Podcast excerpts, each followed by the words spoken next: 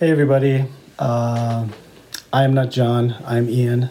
John is not here today. He's asked me to share a passage from Matthew 25 with you and to sort of talk about some of the things that are going on in the passage, and hopefully this message will give you some challenge but also bring you some hope.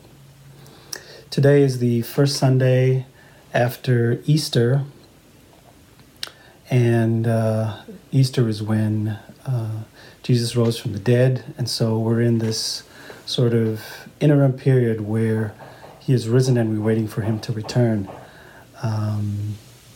There are a few parts in this parable that really struck me, and I hope there'll be one or two that will stick out to you as well, and that you will be blessed. Let me read the text for us. Matthew 25, verses 1 through 13. At that time, the kingdom of heaven will be like 10 virgins who took their lamps and went out to meet the bridegroom. 5 of them were foolish, and 5 were wise. The foolish ones took their lamps, but did not take any oil with them. The wise, however, took oil in jars along with their lamps. The bridegroom was a long time in coming, and they all became drowsy and fell asleep. At midnight, the cry rang out, "Here's the bridegroom, come out to meet him." Then all the virgins woke up and trimmed their lamps. The foolish ones said to the wise, "Give us some of your oil, our lamps are going out." "No," they replied, "there may not be enough for both of us and you. Instead, go to those who sell oil and buy some for yourselves." But while they were on their way to buy oil, the bridegroom arrived. The virgins who were ready went in with him to the wedding banquet, and the door was shut. Later, the others also came. "Sir, sir," they said, "open the door for us." But he replied, "I tell you the truth, I don't know you. Therefore, keep watch, because you do not know the day or the hour." So let's talk about this parable and sort of what stood out to me when I was reading it. We know there's 10 virgins, 5 of them are foolish and 5 are wise. The wise ones took extra oil with them as they were going to meet the bridegroom. The foolish ones did not, and they ended up being locked out at the end, not being able to get into the banquet. One main idea that stood out to me was uncertainty, and it relates to what's happening in our world today. For the brides, they had to go and take their lamps and wait in a certain location for the bridegroom to come. And we know from the text that they fell asleep. So it was probably a while between the time that they arrived at the waiting place and the time that the announcement came that the bridegroom was coming.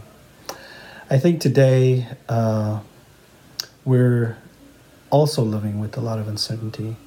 I mean, the virgins, they just didn't know. They knew he was coming, but they just didn't know when.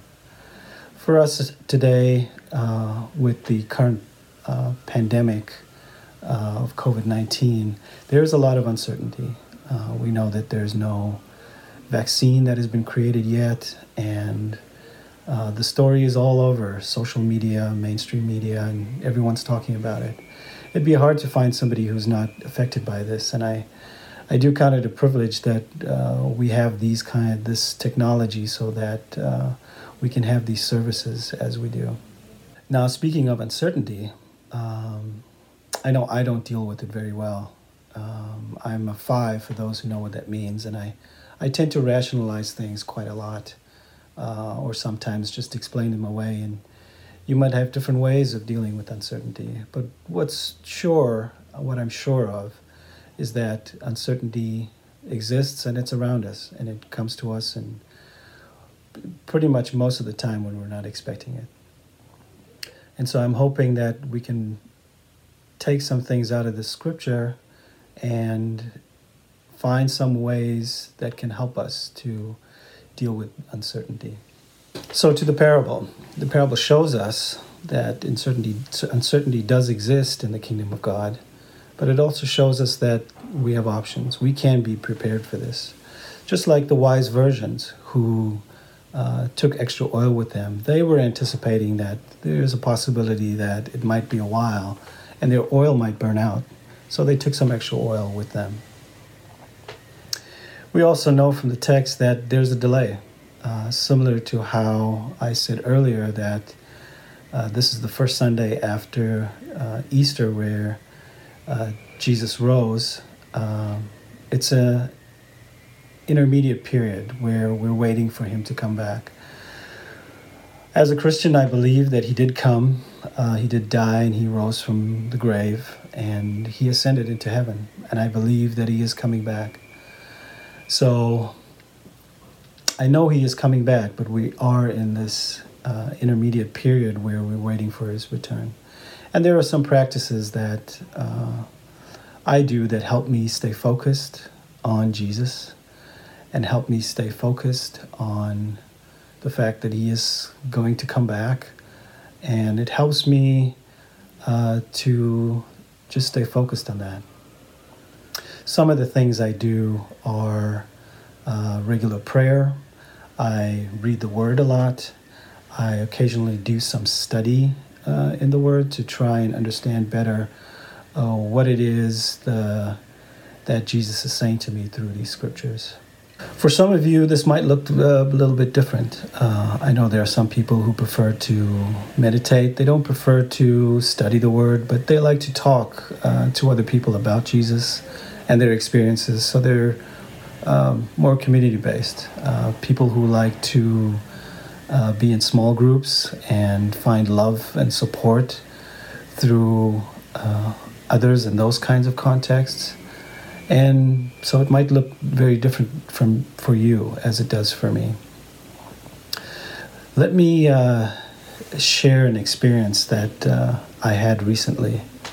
So during 2019, I was talking to my sister quite a bit, and she had mentioned to me that my mother's memory was starting to fade. Let me first say it's very difficult to be far away from family as it is, but when you start to hear news that isn't good, it causes you to pause and to question and wonder what's really going on, just simply because you're far apart. And so I didn't think much of what my sister was saying. I asked her several questions about what she meant by my mom's memory loss, but I just didn't get a good idea. And then some of you know that my parents visited me during the holiday season, Christmas and New Year's. And what was interesting is that I got a really good window into exactly what my sister was trying to explain to me. So I picked my parents up at the airport, and we are driving back to my house. And my mom looks at me, she leans forward and says, "Hey Ian, how long are you visiting me?" And I was really shocked by her question. I sort of took my breath away, and I couldn't understand why she would be asking me a question like that, like why was I visiting her? Clearly she was confused about where she was, and I had to correct her and say, well, actually, you're here visiting me. After a few days that they were here, I recognized that a lot of my mom's short-term memory was failing. She recounted for us a story of her life experience from 1968 as if it was yesterday. But when I asked her about what she had done earlier in the day, she wasn't able to recollect that. So a lot of that left me feeling confused, feeling scared, both for myself and for her, realizing that her short-term memory was starting to fade.